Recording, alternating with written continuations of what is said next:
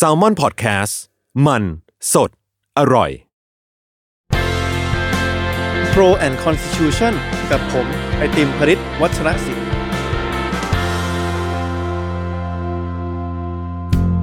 สวัสดีครับผู้ฟังทุกท่านนะครับ ยินดีต้อนรับกลับเข้าสู่รายการ Pro and Constitution รัฐธรรมนูญไทยดีไซน์ได้ กับผมไอติมพริตวัชรศิลป์ ใครที่ติดตามรายการของเรามาเรื่อยๆนะครับก็จะสังเกตเห็นนะครับว่าในแต่ละตอนที่ผ่านมาเนี่ยเราจะหยิบยกประเด็นต่างๆนะครับที่ถูกถกเถียงเกี่ยวกับเนื้อหาสาระในแต่ละส่วนของรัฐธรรมนูญ ไม่ว่าจะเป็นเรื่องของรัฐสภา สสสว ไม่ว่าจะเป็นเรื่องของระบบเลือกตั้ง ไม่ว่าจะเป็นเรื่องของคณะรัฐมนตรี ไม่ว่าจะเป็นเรื่องของสิทธิเสรีภาพประชาชน การเกณฑ์ทหาร หรือว่าตอนล่าสุดเนี่ยมีการพูดถึงเรื่องของการปฏิรูป สถาบันพระมหากษัตริย์นะครับ ซึ่งก็เป็นหนึ่งในสถาบันทางการเมืองนะครับที่ถูกระบุไว้ในรัฐธรรมนูญด้วย ปฏิเสธไม่ได้ครับว่าในแต่ละประเด็นเหล่านี้เนี่ยในเมื่อรัฐธรรมนูญเองก็เป็นกฎหมายสูงสุดของประเทศเนี่ยคนก็มีความคิดเห็นที่แตกต่างหลากหลาย อย่างเช่นพอเราพูดถึงเรื่องสวเนี่ย บางคนก็เห็นด้วยกับการที่มีสวที่มาจากการเลือกตั้ง บางคนก็บอกว่ามีสวที่มาจากการแต่งตั้ง จะดีกว่า บางคนก็บอกว่าไม่ต้องมีเลย พอมาพูดถึงเรื่องการเกณฑ์อาหารเนี่ยก็มีทั้งคนที่เห็นด้วยกับผมว่าควรจะยกเลิก แล้วก็มีคนที่อาจจะยังเห็นแย้งกับผมอยู่นะครับว่าควรจะคงไว้ซึ่งการเกณฑ์อาหารพอมันเป็นกฎหมายสูงสุดของประเทศในปฏิเสธไม่ได้ครับว่ามันมีหลากหลายมุมมองที่มองเข้ามา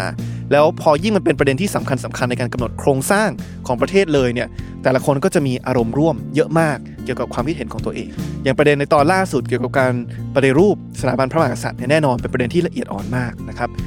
ทั้งผู้คนที่อยากเห็นการปฏิรูปนะครับแล้วก็ผู้คนที่ไม่อยากเห็นการปฏิรูปเนี่ยก็ต้องพูดตามตรงว่าคือมีอารมณ์ร่วมเยอะมากเกี่ยวกับประเด็นนี้นะครับเราเห็นถึงผู้ชุมนุมทั้งสองทั้งสองฝ่ายเนี่ยที่ออกมาเนี่ยก็ออกมาโดยมีประเด็นนี้เนี่ยเป็นประเด็นหลัก อย่างกลุ่มคณะราษฎรเองเนี่ย ก็ให้ความสำคัญกับข้อเสนอ หรือว่าข้อเรียกร้องที่ 3 ของเขาเกี่ยวกับการปฏิรูปสถาบันพระมหากษัตริย์ค่อนข้างเยอะ ในขณะที่กลุ่มเสื้อเหลืองเนี่ยก็ออกมา เพราะว่าต้องการออกมาต่อต้านข้อเสนอตรงนี้นะครับเพราะฉะนั้นหัวข้อที่เราจะมาพูดคุยวันนี้เนี่ยเราจะไม่พูดคุยถึงเนื้อหานะครับคือเราจะไม่มาพูดคุยกันว่าเห็นด้วยไม่เห็นด้วยกับประเด็นนี้อย่างไรนะครับเหมือนกับตอนที่ผ่านๆมา แต่เราจะมาพูดคุยถึงวิธีการครับเรียกว่าวิธีการการออกแบบพื้นที่หรือว่าบทสนทนาในการรับมือ พิจารณาแล้วก็เชื่อมต่อความเห็นที่แตกต่าง พูดง่ายๆคือถ้าเรามีความเห็นที่แตกต่างออกจากกันเนี่ยเราจะควรจะจัดเวที หรือว่าจัดพื้นที่พูดคุยกันอย่างไรนะครับเพื่อพยายามจะหาข้อตกลง หรือว่าพยายามจะหาฉันทามติให้ออกมาให้ได้ เพราะว่าท้ายสุดแล้วเนี่ยมันเป็นไปไม่ได้ครับในในประเทศที่มีประชากร 60 ล้านคนเนี่ยที่ทุกคนจะเห็นตรงกันทำยังไงที่คนที่เห็นต่างกันเนี่ยสามารถอยู่ร่วมกันได้ ภายใต้กฎกติกาเดียวกัน นั่นก็คือรัฐธรรมนูญซึ่งเป็นกฎหมายสูงสุดของประเทศ ความจริงพอพูดถึงเรื่องการจัดเวทีเนี่ยต้องยอมรับว่าในช่วง 1-2 สัปดาห์ที่ผ่านมานะครับเราก็เห็นถึงสื่อหลากหลายสำนักที่เริ่ม เรียกว่าจัดเวทีที่มาพูดคุย หรือว่ารับฟังความเห็นที่แตกต่าง ในประเด็นที่มีความละเอียดอ่อนมากขึ้น อย่างรายการหลายรายการก็เริ่มมีการจัดดีเบต และเราเห็นรายการของถามตรงๆ กับคุณจอมขวัญของไทยรัฐทีวีเนี่ยก็มีการจัดดีเบต เกี่ยวกับเรื่องทรัพย์สินพระมหากษัตริย์ซึ่งก็เป็นอะไรที่ใหม่มากสำหรับเรียกว่าสำหรับสื่อของประเทศไทยนะครับอีกหลายสำนักไม่ว่าจะเป็นไทย PBS หรือว่า Workpoint เองเราก็เริ่มเห็นการขยับ มาพูดคุยถึงประเด็นที่มีความละเอียดอ่อนมากขึ้นนะครับแต่ว่ามาในมุมที่พยายามจะเอาคนที่มีความเห็นหรือว่ามุมมอง ในเชิงวิชาการในเชิงหลักการทั้งสองฝั่งเนี่ยมาถกเถียงกันนะครับเพราะฉะนั้นหวังว่าตอนนี้เนี่ยเราพอจะได้เห็นไอเดียบ้าง ว่าเวลามีความเห็นที่แตกต่างเนี่ยมันมีปัจจัยอะไรบ้างที่เราสามารถพิจารณา หรือว่าไปใช้ในการออกแบบบทสนทนาเหล่านี้นะครับวันนี้เนี่ยหลักๆ ผมอยากจะแชร์ทั้งหมด 3 ตัวอย่างของเวที เรียกว่าต่างประเทศที่เราเห็นถูกหยิบยกมาใช้ในการรับมือกับความเห็นที่แตกต่าง ที่ก่อนที่จะเข้าสู่ 3 ตัวอย่างนะครับผมขอเริ่มต้นด้วยการด้วยการพูดถึงเรียกว่า 2 เงื่อนไขก่อนนะครับสเงื่อนไขที่ผมรู้สึกว่ามันต้องบรรลุก่อนที่เราจะเริ่มบทสนทนาอะไรก็ตามนะครับเงื่อนไขที่หนึ่งเนี่ยคือเรื่องของข้อเท็จจริงคิดว่าสำคัญมากว่าก่อนที่ทุกคนจะเข้ามาในบทสนทนาที่ที่มีความเห็นที่แตกต่างเนี่ยอยากให้ทุกคนอยู่บนพื้นฐานหรือว่าชุดข้อมูลหรือว่าชุดข้อเท็จจริงที่ตรงกันก่อน นะครับหลายครั้งที่เราเห็นว่าเวลามีการดีเบต หรือว่าการถกเถียงกันเนี่ยบางครั้งมันเกิดขึ้นจากการที่แต่ละฝ่ายเนี่ยเข้าถึงชุดข้อมูลคนละชุด หรือว่าเข้าถึงข้อเท็จจริงที่แตกต่างหรือว่าขัดแย้งกันนะครับเพราะสิ่งที่สำคัญมากคือทำยังไงให้ทุกฝ่ายเนี่ยมีข้อมูลครบถ้วนที่สามารถเก็บไว้พิจารณา หรือว่าศึกษาก่อนก่อนที่จะเข้ามาถกเถียงหรือว่าหรือว่าพูดคุยกันนะครับความจริงหลักการตรงนี้มันไม่ได้ใช้แค่สำหรับการออกแบบบทสนทนาเรื่องรัฐธรรมนูญเท่านั้น แต่ว่าความจริงมันใช้สำหรับการออกแบบบทสนทนา หรือว่าการประชุมในทุก ๆ บริบทเลย นะครับอย่างสมมุติว่าเราจะมีการจัดประชุมที่บริษัทผมอย่างเงี้ยหรือว่าผมเชื่อว่าทุกบริษัทก็เหมือนกันเนี่ยสิ่งที่สำคัญก็คือว่าเราต้องกำหนดให้ชัดเจนก่อนว่าประชุมครั้งเนี้ยเราจะมีวาระเรื่องอะไรบ้าง เพื่อที่ว่าคนที่เข้ามาประชุมเนี่ยเขาจะได้รู้ว่าเขาต้องเตรียมตัวอะไรก่อนไหมต้องไปหาข้อมูลอะไรก่อนไหมก่อนที่เข้ามาประชุม ยิ่งไปกว่านั้นเนี่ยถ้าเป็นการประชุมสำคัญสคัญนะครับอย่างการประชุมบอร์ดเนี่ยสิ่งที่สำคัญคือการส่งข้อมูลให้ผู้เข้าร่วมเนี่ยได้รับก่อน นะครับสมมติว่าจะมีประชุมบอร์ดที่เรียกคนหลายคนเนี่ยมาพิจารณาถึงผลประกอบการในช่วงไตรมาสที่ผ่านมาหรือว่า 3 เดือนที่ผ่านมาเนี่ยสิ่งที่สำคัญคือการส่งข้อมูลนะครับอาจจะเป็นสถิติอาจจะเป็นผลประกอบการอาจจะเป็นสรุปสิ่งที่เกิดขึ้นใน 3 เดือนที่ผ่านมาที่บริษัท ให้กับผู้เข้าร่วมทุกคนก่อน เพื่อที่ว่าเราจะได้ไม่ต้องเสียเวลาครับพอมาประชุมแล้วเราจะไม่ต้องเสียเวลาในการมามาถกเถียง หรือว่ามามานำเสนอข้อมูลข้อเท็จจริงเหล่านี้มาก่อน คือให้ทุกคนทำการบ้านมาก่อน ในการศึกษาข้อเท็จจริงข้อมูล นะครับแล้วก็เป็นชุดเดียวกัน เพื่อที่ว่าพอเข้ามาปุ๊บเนี่ยเราก็จะได้มาแลกเปลี่ยนความเห็นกันได้เลยนะครับอย่างในบริบทของการศึกษานะครับเช่นเดียวกันครับสมมติผมเป็นคุณครูหรือว่าอาจารย์ที่ต้องการจะสอนนักเรียนหรือว่านักศึกษาเนี่ยแล้วสมมุติว่าผมมีเวลาแค่หนึ่งชั่วโมงนะครับในคาบเรียนที่จะสอนนักเรียนนักศึกษาเนี่ยสมมุติว่าผมต้องสอนหัวข้อประวัติศาสตร์สงครามโลกครั้งที่สองเนี่ยผมอาจจะบอกว่าเฮ้ยผมไม่อยากเสียเวลาหนึ่งชั่วโมงไปเต็มๆกับการที่ต้องมาบรรยาย หรือว่าป้อนข้อมูลข้อเท็จจริง ให้กับนักเรียน เต็มหนึ่งชั่วโมงนั้นไปเลย ผมอยากจะใช้เวลาอันล้ำค่าหนึ่งชั่วโมงที่มีกับนักเรียนเนี่ยไปกับการแลกเปลี่ยนความเห็นหรือว่ารับฟังมุมมองที่แตกต่างเนี่ยสิ่งที่ผมทำได้เนี่ยคือการบอกว่าโอเคละเราจะไม่เสียเวลาหนึ่งชั่วโมงเนี่ยในห้องเรียนเนี่ยไปกับการที่ผมบรรยายทางเดียว แต่ผมอาจจะอัดวิดีโอไว้ก่อนหนึ่งชั่วโมง แล้วก็ส่งให้นักเรียนหรือว่านักศึกษาเนี่ยดูล่วงหน้าก่อนที่จะเข้ามาเรียน หรือยิ่งไปกว่านั้นเนี่ยผมอาจจะบอกว่าไม่ต้องอัดวิดีโอดูผมอย่างเดียวก็ได้ แต่ว่าผมอาจจะเซตกันบ้าน ให้ไปอ่านหนังสือเล่มนี้อ่านบทความตรงนั้นนะครับแล้วก็ทำกันบ้านเก็บข้อมูลมาก่อน เก็บข้อเท็จจริงทุกอย่างมาก่อน ก่อนที่จะเข้ามาในห้องเรียน พอเราเริ่มเรียนหนึ่งชั่วโมงในคาบเรียนปุ๊บเนี่ยผมก็มั่นใจได้ว่าเด็กแต่ละคนเนี่ยมีข้อมูลพื้นฐานเนี่ยครบถ้วนแล้วนะครับแล้วเราก็สามารถใช้เวลาหนึ่งชั่วโมงในในคาบเรียนเนี่ยไปกับการแลกเปลี่ยนความเห็นได้ผมอาจจะตั้งโจทย์ คือเรามั่นใจแล้วว่าเด็กแต่ละคนเนี่ยมีความรู้พื้นฐานแล้วว่าเหตุการณ์อะไรเกิดขึ้นบ้าง ในช่วงสงครามโลกที่ 2 จากการบ้านที่ผมเซตให้ไปอ่าน หรือว่าจากวิดีโอที่ผมอัดไว้ให้เด็กไปดูมาก่อนล่วงหน้านั้นเนี่ย แล้วเราก็จะใช้เวลาหนึ่งชั่วโมงในคาบเรียนเนี่ยไปกับการถกเถียงกับคำถามที่มันอาจจะน่าสนใจกว่า อย่างเช่น ผมอาจจะอาจจะตั้งโจทย์ว่าเอ๊ะให้นักเรียนลองถกเถียงกันซิว่าในเหตุการณ์สงครามโลกครั้งที่สองเนี่ยใครเป็นคนผิดประเทศไหนเป็นคนเป็นคนผิด หรือว่าใครเป็นคนที่ควรจะรับผิดชอบ ต่อการกระทำที่ทำให้เกิดสงครามโลกครั้งที่สองมากที่สุดนะครับก็จะเห็นว่ามันก็เป็นวิธีการทำให้ผู้เข้าร่วมบทสนทนาหรือว่าผู้ผู้เข้าร่วมห้องเรียนเนี้ยได้เข้าถึงข้อมูล ที่ครบถ้วนก่อนที่จะมาแลกเปลี่ยนความเห็นหรือว่ามุมมองของตัวเองเนี่ยในคาบเรียนนะครับความจริงหลักการนี้ก็เป็นสิ่งที่ผมใช้เหมือนกันตอนที่ผมทำกิจกรรมกับกลุ่มรัฐธรรมนูญก้าวหน้า สิ่งหนึ่งที่เราทำในฐานะกลุ่มเนี่ยคือการจัดเวิร์กช็อปที่เราเรียกว่า collab นะครับคำนี้ collab เนี่ยมันมันย่อมาจากคำว่า constitution laboratory นะครับหรือว่าห้องทดลองรัฐธรรมนูญนะครับแต่ว่ามันมีความหมายทับซ้อนอีกอย่างหนึ่งคือคำว่า collab ที่มาจากคำว่า collaboration ที่แปลว่าความร่วมมือ หลังๆเราจัดเวิร์กช็อปหนึ่งวันเต็มๆนะครับที่พยายามจะให้ผู้เข้าร่วมประมาณ 20-30 คนเนี่ยมาร่วมร่างรัฐธรรมนูญในฝันพูดง่ายๆคือเราก็จะแบ่งสมมติว่ามีเวลา 6 ชั่วโมงตลอดวันเนี่ยเราก็จะแบ่งแต่ละหมวดเนี่ยแต่ละหัวข้อเนี่ยเช่นระบบเลือกตั้งอาจจะเป็น 1 ชั่วโมง เรื่องของวุฒิสภาสภาผู้แทนราษฎรจะเป็นอีกหนึ่งชั่วโมง เรื่องของสิทธิเสรีภาพจะเป็นจากหนึ่งชั่วโมงนะครับแต่สิ่งที่เราทำก่อนที่ผู้เข้าร่วมจะมาในวันนั้นเนี่ยคือเราจะส่งเหมือนกับว่าเป็นการสรุป ข้อมูลให้กับผู้เข้าร่วมก่อนล่วงหน้าสัก2อสวัน จะสรุปให้เห็นว่าในรัฐธรรมนูญแต่ละฉบับที่ผ่านมาเนี่ยฉบับ 40 50 60 เนี่ยเขาเขียนเนื้อหาหรือว่าเขาออกแบบแต่ละส่วนเนี่ยอย่างไรบ้างนะครับ เช่นวุฒิสภาในปีในรัฐธรรมนูญฉบับ 40 เป็นอย่างไร ในฉบับ 50 เป็นอย่างไร ในฉบับ 60 เป็นอย่างไรวุฒิสภาในต่างประเทศเขาออกแบบกันแบบไหนบ้างนะครับ เพื่อให้ผู้เข้าร่วมเนี่ยอย่างน้อยมีข้อมูลพื้นฐานก่อน นะเพื่อทำความเข้าใจก่อนที่จะเข้ามาแสดงความเห็นในเวิร์กช็อปหรือว่าในกิจกรรมในวันนั้นนะครับอันนี้ก็เป็นเป็นวิธีหนึ่งผมว่าสำคัญมากเนาะเงื่อนไขที่หนึ่งคือทำยังไงให้ว่าก่อนที่ผู้เข้าร่วมจะเข้ามาร่วมบทสนทนาครั้งนั้นเนี่ยเขาเข้าถึงข้อมูลที่ครบถ้วนก่อนนะครับสิ่งที่สำคัญยิ่งไปกว่านั้นเนี่ยคือทำยังไงให้เข้าถึงชุดข้อมูลที่ถูกต้องด้วยนะ คือความจริงพอเราพูดถึงเรื่องรัฐธรรมนูญเนี่ยผมก็เห็นนะมันก็มีข้อมูลหลายชุดที่มันเรียกว่าถูกแชร์ในโลกโซเชียลเนี่ยที่เรียกว่ายังมีความ ผิดในเชิงข้อเท็จจริงอยู่นะครับอันนี้ที่ผมเห็นแชร์เยอะมากเลยในกลุ่มที่ต้องการจะไม่ให้แก้รัฐมนูญฉบับนี้เลยเนี่ยคือมีการปล่อยข้อมูลประมาณว่า รัฐมนูญฉบับ 60 เนี่ยเป็นรัฐมนูญฉบับปราบโกง ที่ว่าถ้าเกิดว่านักการเมืองคนไหนทำการทุจริตแล้วเนี่ยจะถูกประหารชีวิต คนที่ประโยชน์เนี่ยผมเห็นเยอะมากเลย ถูกแชร์ในกลุ่มของคนที่ต้องการจะคัดค้านการแก้รัฐมนูญ ซึ่งอันนี้มันไม่ใช่ข้อเท็จจริงเลยนะครับมันไม่เป็นความจริงเลย ไม่มีอะไรเขียนเลยนะครับในรัฐมนูญที่เขียนว่านักการเมืองที่ทุจริตเนี่ยจะถูกประหารชีวิต นะครับเพราะฉะนั้นเนี่ยมันสำคัญมากว่าทำยังไงให้นอกจากที่ว่าทุกคนจะเข้าถึงข้อมูลอย่างครบถ้วนแล้วเนี่ยต้องเป็นชุดข้อมูลที่ผ่านการคัดกรองด้วยเป็นข้อเท็จจริง อย่างแม้กระทั่งล่าสุดที่มีการถกเถียงเรื่องของฉบับของไอรอเนี่ยก็มีการแชร์ข้อมูลบางส่วนเหมือนกันว่าเนี่ยฉบับไอรอเป็นฉบับที่จะนำมาสู่การล้มล้างการปกครอง ซึ่งอันเนี้ยอย่างที่เราฟังในตอนผ่านมาเนอะก็เป็นสิ่งที่เป็นเป็นไปไม่ได้นะครับ เพราะว่าการที่ไอรอบอกว่าสามารถแก้ไขได้ทุกหมวดเนี่ยไม่ได้หมายความว่าจะเปลี่ยนรูปแบบการปกครองได้เพราะว่ามาตรา 255 ในรัฐมนูญฉบับปัจจุบันเนี่ยก็ห้ามอยู่แล้ว ว่าจะแก้ไขรัฐมนูญอย่างไรเนี่ยไม่สามารถเปลี่ยนรูปแบบการปกครอง จากระบอบประชาธิปไตยอันมีพระมหากษัตริย์เป็นประมุขได้นะครับเพราะฉะนั้นเงื่อนไขที่หนึ่งเนี่ยก่อนจะเริ่มบทสนทนาเนี่ยคือทุกคนต้องเข้าถึงข้อมูลที่ครบถ้วนนะครับแล้วก็เป็นข้อมูลที่ถูกต้อง แต่เงื่อนไขที่สองที่สำคัญเหมือนกันเนี่ยก็คือว่าบทสนทนาครั้งนั้นเนี่ยมันต้องเป็นพื้นที่ปลอดภัยครับพื้นที่ปลอดภัยหมายความว่าอย่างไรนะรพื้นที่ปลอดภัยหมายความว่า ทุกคนเนี่ยจะสามารถพูดถึง เรียกว่าความคิดเห็นของตัวเองได้อย่างเสรีนะครับคือไม่มีใครมาปิดกั้นว่าพูดถึงอะไรได้พูดถึงอะไรไม่ได้ และยิ่งไปกว่านั้นเนี่ยมันต้องปลอดภัยด้วย ในเชิงของการมารับรองว่าคุณพูดอะไรไปแล้วเนี่ยจะไม่มีผลกระทบในเชิงลบที่ตามมา ถ้าเราพูดถึงบริบทนอกรัฐธรรมนูญก่อนนะครับเราพูดถึงบริบทในชีวิตประจำวันเนี่ยสมมติผมบอกว่าผมอยากจะเรียกพนักงานในบริษัทผมเนี่ยมาคุยกันนะครับว่าเราควรจะออกแบบการทำงานในในออฟฟิศแบบไหนดีที่ทำให้คนอยากจะมาทำงานมากขึ้น ให้พนักงานมีความสุขมากขึ้นในการมาทำงานเนี่ย ถ้าเกิดว่าผมไม่ไปรับรองก่อน ถ้าเกิดผมไม่ไปบอกเขาก่อน เรียกความมั่นใจกับเขาก่อนว่าเขาสามารถแสดงความเห็นได้เต็มที่เลย เกี่ยวกับเจ้านายตัวเอง เกี่ยวกับเพื่อนร่วมงานตัวเอง เกี่ยวกับ CEO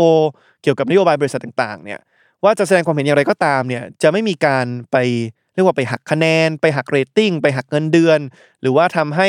ผู้บริหารเนี่ยมาลงโทษ พนักงานที่แสดงความเห็นในเชิงลบเกี่ยวกับบริษัทเนี่ย ถ้าผมไม่ไปให้คำมั่นสัญญาตรงเนี้ย ความมั่นใจตรงนี้กับเขาก่อนเนี่ย มันก็ ไม่สามารถเรียกได้ว่าเป็นพื้นที่ปลอดภัยเพราะมันกลายเป็นว่าพอพนักงานมาปุ๊บเนี่ยสมมติเห็นผมนั่งอยู่ในในในวงเนี่ยเขาอาจจะรู้สึกว่าเฮ้ยอย่างนี้ก็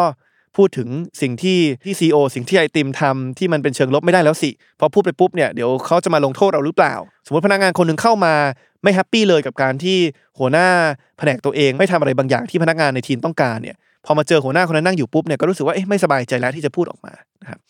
มันถึงว่าบางครั้งในการสร้างพื้นที่ปลอดภัยเนี่ยอาจจะจำเป็นด้วยซ้ำนะครับ ที่จะซ่อนเรียกว่าตัวตนของคนที่มาแสดงความเห็น อย่างเช่น มันอาจจะต้องสร้างกลไกหรือว่าวิธีที่ที่แต่ละคนเนี่ยมาแสดงความเห็นโดยที่ไม่ต้องเปิดเผยตัวตนของตัวเองนะครับก็อาจจะสามารถมีความสบายใจมากขึ้น มีความมีความรู้สึกปลอดภัยมากขึ้นในการแสดงความเห็นตรงนั้นนะครับประเด็นหนึ่งที่มันมีความละเอียดอ่อนแน่นอนนะครับที่หลายคนรู้สึกว่าเออไม่กล้าแสดงความเห็นอย่างเสรีในพื้นที่สาธารณะเนี่ยคือเรื่องของสถาบันพระมหากษัตริย์ นะครับส่วนหนึ่งเนี่ยมันเกิดขึ้นจากการที่เรามีกฎหมายอาญามาตรา1นึนะครับในในประเทศเราเนี่ยสำหรับใครที่อาจจะยังไม่ทราบกฎหมายมาตรานี้เนี่ยผมจะอ่านให้ฟังนะครับว่ามันเขียนมันเขียนประมาณนี้ครับมันเขียนว่าผู้ใดหมิ่นประมาทดูหมิ่น หรือแสดงความอาฆาตมาตร้ายพระมหากษัตริย์ พระราชินี รัชทายาทหรือว่าผู้สำเร็จราชการแทนพระองค์ ต้องระวังโทษจำคุกตั้งแต่ 3 ปีถึง 15 ปีนะครับอันนี้เป็นสิ่งที่ถูกเขียนไว้ในกฎหมายอาญามาตรา1นึนะครับซึ่ง บางคนอาจจะไม่ได้อ่านทุกตัวอักษรของกฎหมายมาตรานี้นะครับ แต่ก็อาจจะพอทราบดีว่ากฎหมายเนี้ยมันเป็นกฎหมายที่อาจจะทำให้เราไม่สามารถพูดถึงประเด็นเรื่องสถาบันพระมหากษัตริย์ได้อย่างเต็มที่นะครับ ทีนี้ถ้าเราอ่านตัวกฎหมายเนี่ยต้องบอกว่าความจริงกฎหมายเนี่ยมันไม่ได้ห้ามนะครับ ในเชิงตัวลายลักษณ์อักษรเนี่ยมันไม่ได้ห้ามให้เราวิพากษ์วิจารณ์หรือว่าแสดงความเห็นเกี่ยวกับแนวทางการปฏิรูปสถาบันพระมหากษัตริย์นะครับเราสามารถวิพากษ์วิจารณ์โดยสุจริตได้ สามารถพูดถึงเรื่องของหลักการ เชิงวิชาการได้ว่าอะไรที่เราเห็นด้วย อะไรที่เราไม่เห็นด้วยนะครับ สิ่งที่กฎหมายนี้ห้ามเนี่ยคือเรื่องของแค่การหมิ่นประมาทดูหมิ่น หรือว่าแสดงความอาฆาตมาตรายนะครับแต่ถึงแม้ในเชิงนิตินัยนะครับกฎหมายมาตรา1นึเนี่ยอาจจะไม่ได้เขียนห้ามการวิพากษ์วิจารณ์โดยสุจริตเนี่ยเขียนแค่ห้ามการดูหมิ่นประมาทแล้วก็แสดงความอาฆาตมาตร้ายเนี่ย แต่ปฏิเสธไม่ได้ครับว่าในเชิงปฏิบัติเนี่ยเราเห็นหลายครั้งที่มีการบังคับใช้มาตรา1นึเนี่ยในเชิงของการไปเล่นงาน หรือว่าไปดำเนินคดีกับคนที่ไม่ได้แสดงพฤติกรรมที่ไปดูหมิ่นประมาท หรือว่าแสดงความอาฆาตมาตร้ายเลยนะครับความจริงมีหลายเหตุการณ์นะครับที่สามารถยกมาพูดคุยได้นะครับแต่ว่าเหตุการณ์หนึ่งที่อาจจะเพิ่งเกิดขึ้นไม่นานเนี่ยก็คือเมื่อเดือนธันวาคม ปี 2559เนี่ยคุณจตุพัฒน์นะครับหรือว่าที่หลายคนอาจจะรู้จักกันในนามของคุณไผ่ดาวดินเนี่ยที่ตอนนี้ก็ขึ้นมาเป็นเรียกว่าแกนนำกลุ่มคณะราษฎรเนี่ย ก็เคยถูกดำเนินคดีนะครับด้วยกฎหมายมาตรา1นึถามว่าเขาทำอะไรนะครับเขาทำอะไรที่มันเข้าข่ายการเรียกว่าหมิ่นประมาทดูหมิ่น หรือแสดงความอาฆาตมาตร้ายไหม ในมุมมองของผมก็ไม่เลยนะครับ ความจริงสิ่งที่คุณไผ่ทำเนี่ยคือแชร์บทความครับแชร์บทความของสำนักข่าว BBC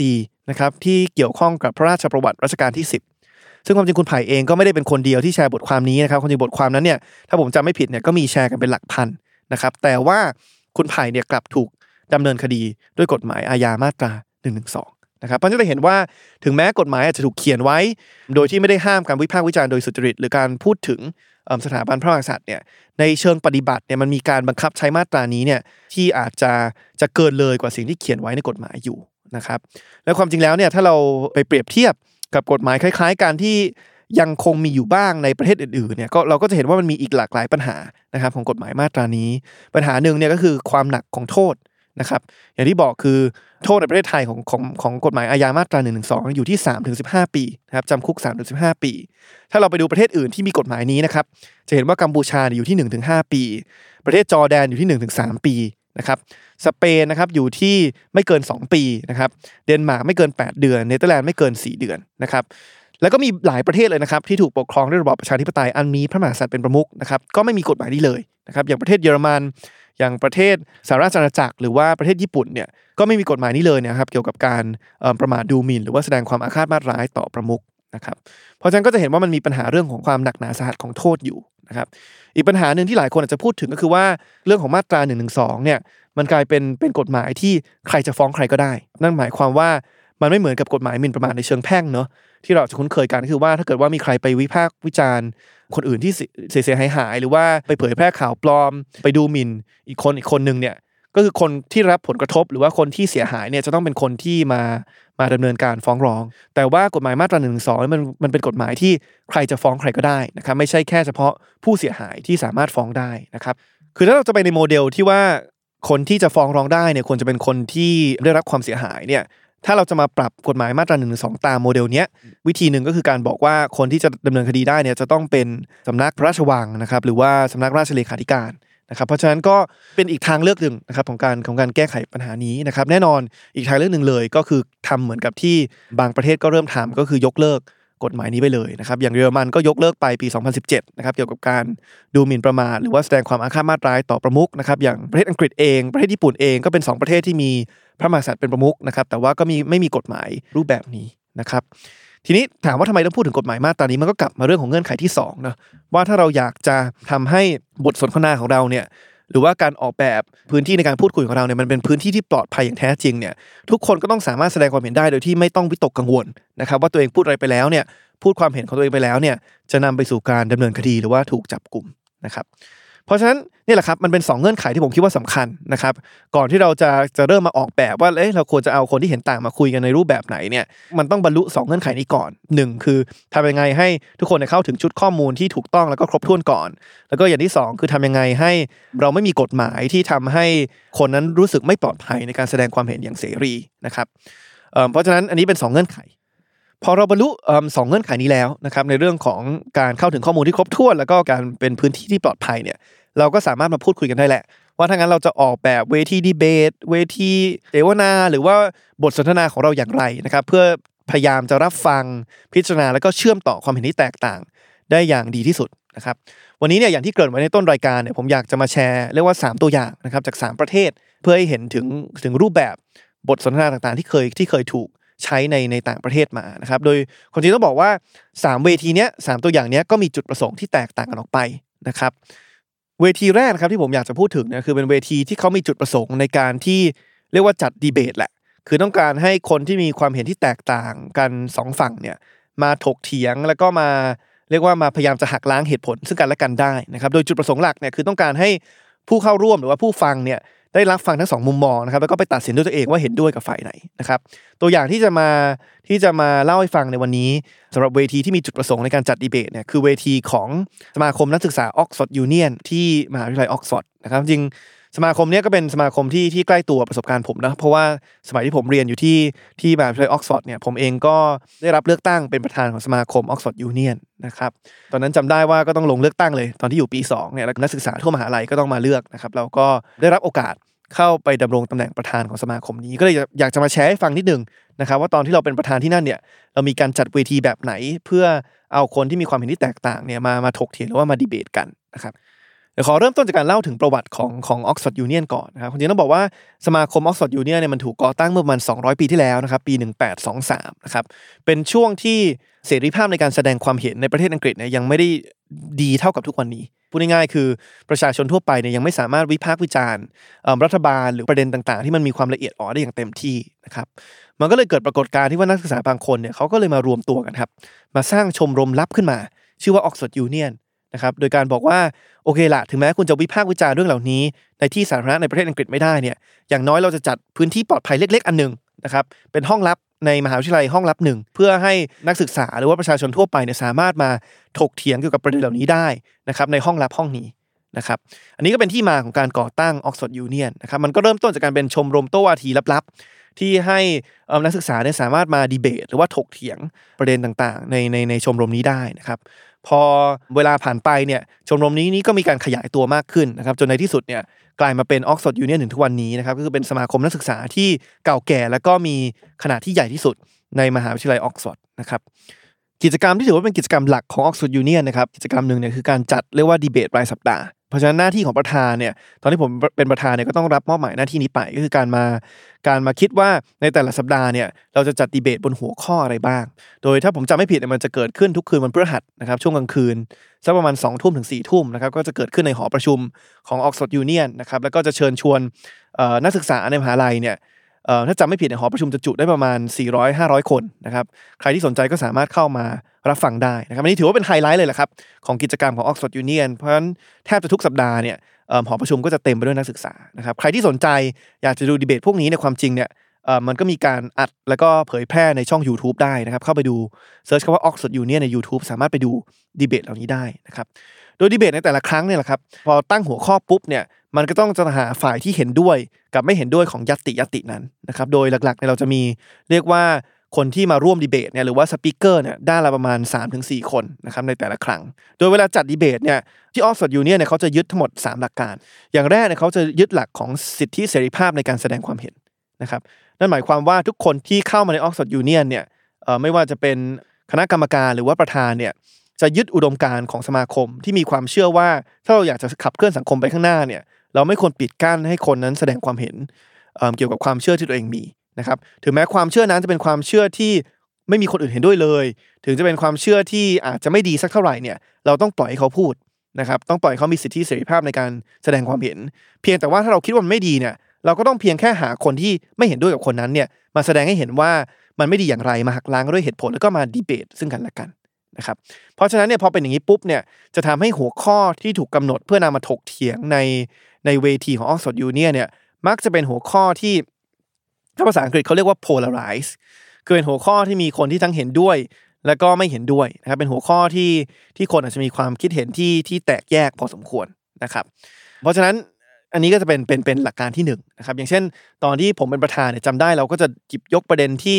ที่เรียกว่าคนทั้งเห็นด้วยและเห็นต่างเยอะเนี่ยมามาถกเถียงกันนะครับจำได้ว่าก็จะมีประเด็นอย่างเช่น ประเด็นเรื่องการทำแท้ง นะครับก็จะมีทั้งคนที่เห็นด้วยว่าควรจะเป็นสิทธิ์ของผู้หญิงในการทำแท้งอย่างเสรีนะครับก็จะมาดีเบตอยู่อยู่ด้านหนึ่งของสปิเกอร์นะครับอีกด้านหนึ่งเนี่ยเราก็จะเชิญพวกตอนนั้นมีบาทหลวง หรือว่ามีนักศาสนาหลายคนที่มาร่วมดีเบตด้วยนะครับ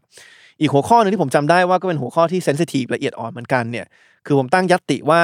คุณคิดว่าศาสนาเนี่ยสร้างประโยชน์หรือว่าสร้างทุกข์ให้กับโลกนี้มากกว่ากัน ถ้าถ้าจำถ้าจำประโยค ถ้าพยายามจะจำประโยคเนี่ยมันก็จะเป็นว่า this house believes หรือว่าเราเชื่อว่า religion does more harm than good to society ก็คือว่าศาสนานั้นสร้าง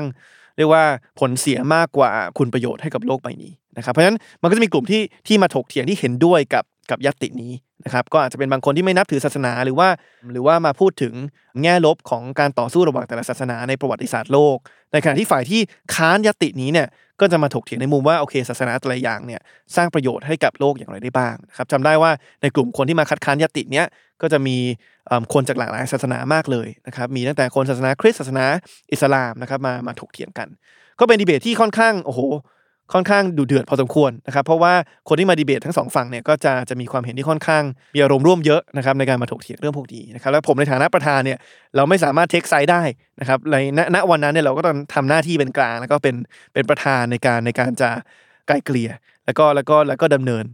กิจกรรมในวันนั้นนะครับเพราะฉะนั้นหลักการแรกที่เวทีนี้จะยึดยึดมั่นเนี่ยในการจัดดีเบตเนี่ยคือเรื่องของสิทธิเสรีภาพในการแสดงความเห็น แล้วเราก็จะไม่ไม่มีการเซ็นเซอร์นะครับไม่มีการไป brief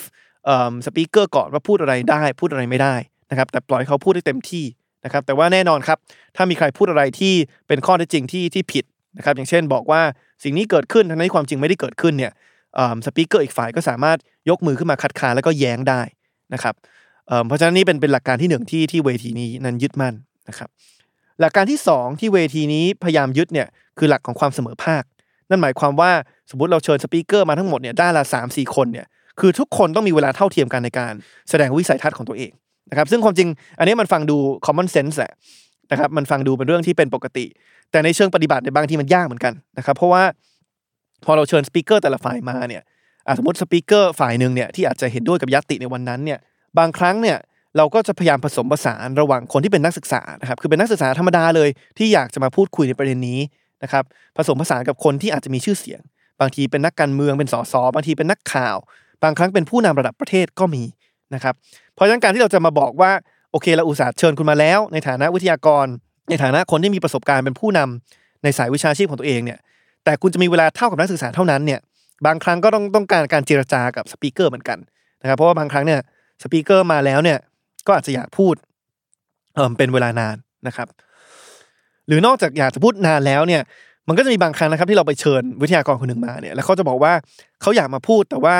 ไม่อยากให้มีคนมาค้านเขาอะคืออยากมาพูดฝ่ายเดียว อันนี้เราก็เราก็ปฏิเสธทันที เพราะฉะนั้นสปีกเกอร์ทุกคนนะครับที่มาพูดในเวทีดีเบตของเราเนี่ยก็จะต้องยอมรับเงื่อนไขว่าพอมาพูดแล้วเนี่ยจะมีเวลาเท่ากับทุกคนที่มาพูดสปีกเกอร์คนอื่นนะครับรวมถึงนักศึกษาเองด้วย และก็ต้องยอมให้มีมีฝ่ายมาค้านแหละคือเราคือพอดีเบตปุ๊บมันต้องมีทั้งสองฝ่าย คือไม่ใช่ว่ามีให้ฝ่ายเดียวเนี่ยมาพูดมาพูดความเห็นของตัวเองด้านเดียวนะครับ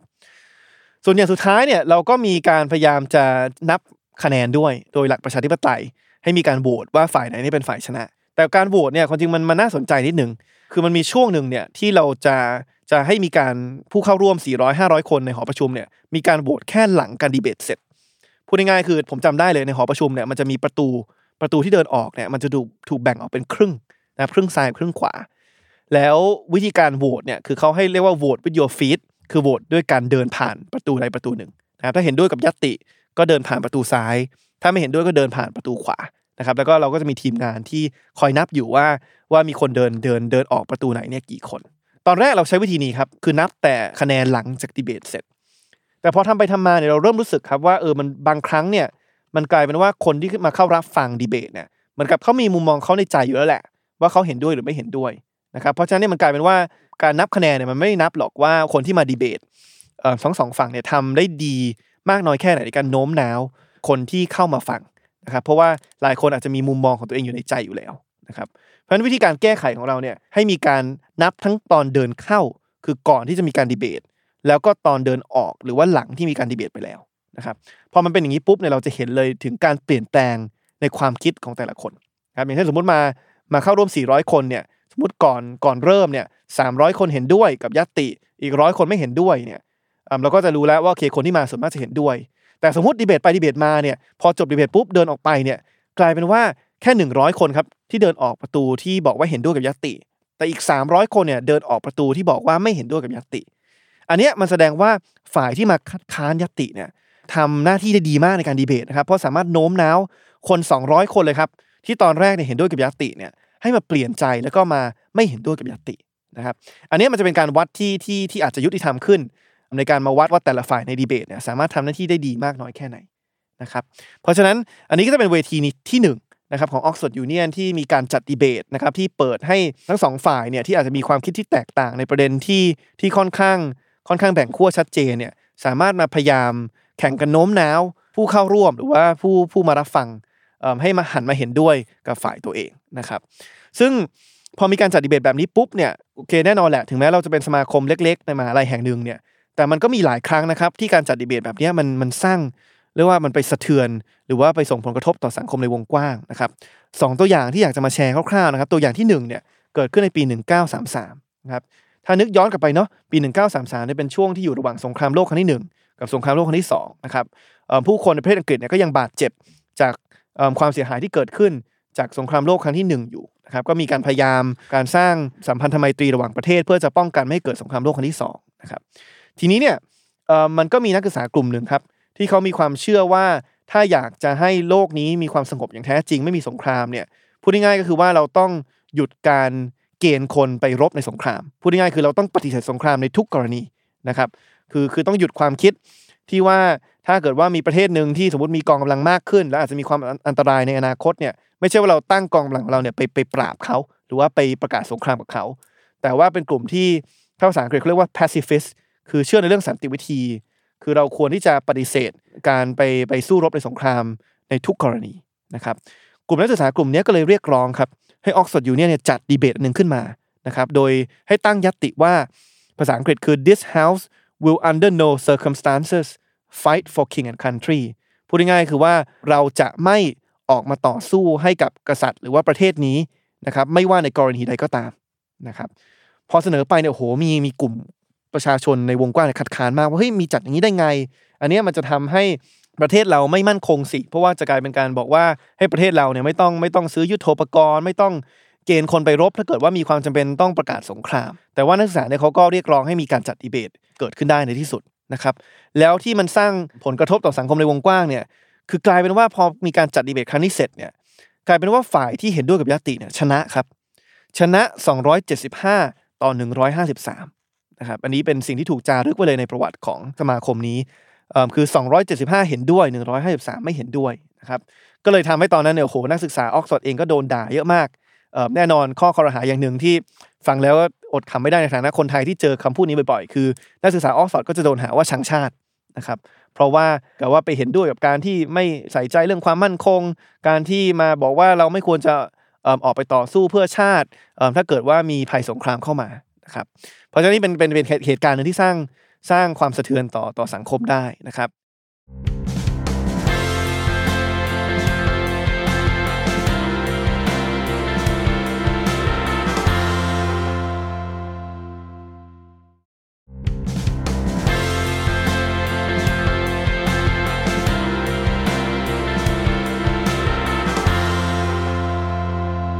ตัวอย่างดีเบตอันที่2นะครับที่ที่เรียกว่าสะเทือนสังคมในประเทศอังกฤษพอสมควรเนี่ย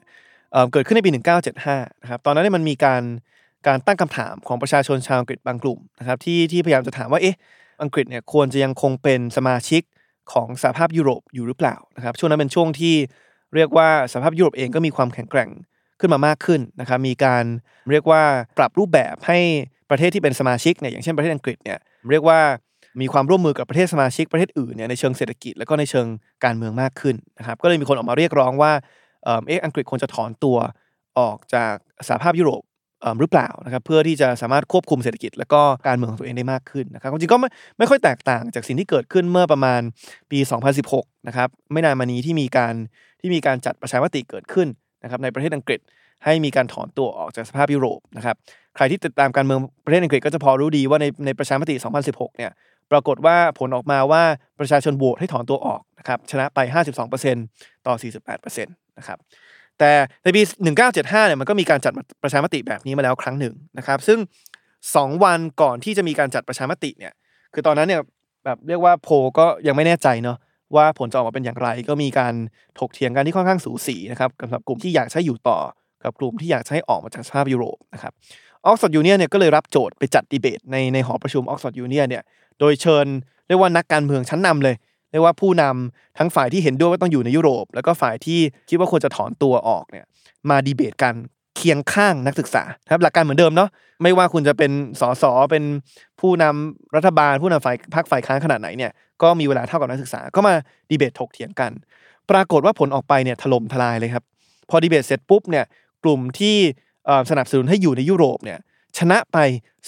493 ต่อ 92 คะแนนนะครับชนะเยอะมากแบบขาดลอยเลยนะครับแล้วพอดีเบตเนี่ยมันถูกถ่ายทอดสดนะครับในในในทีวีช่องหลักของประเทศอังกฤษเนี่ยมันก็เลยแบบทำให้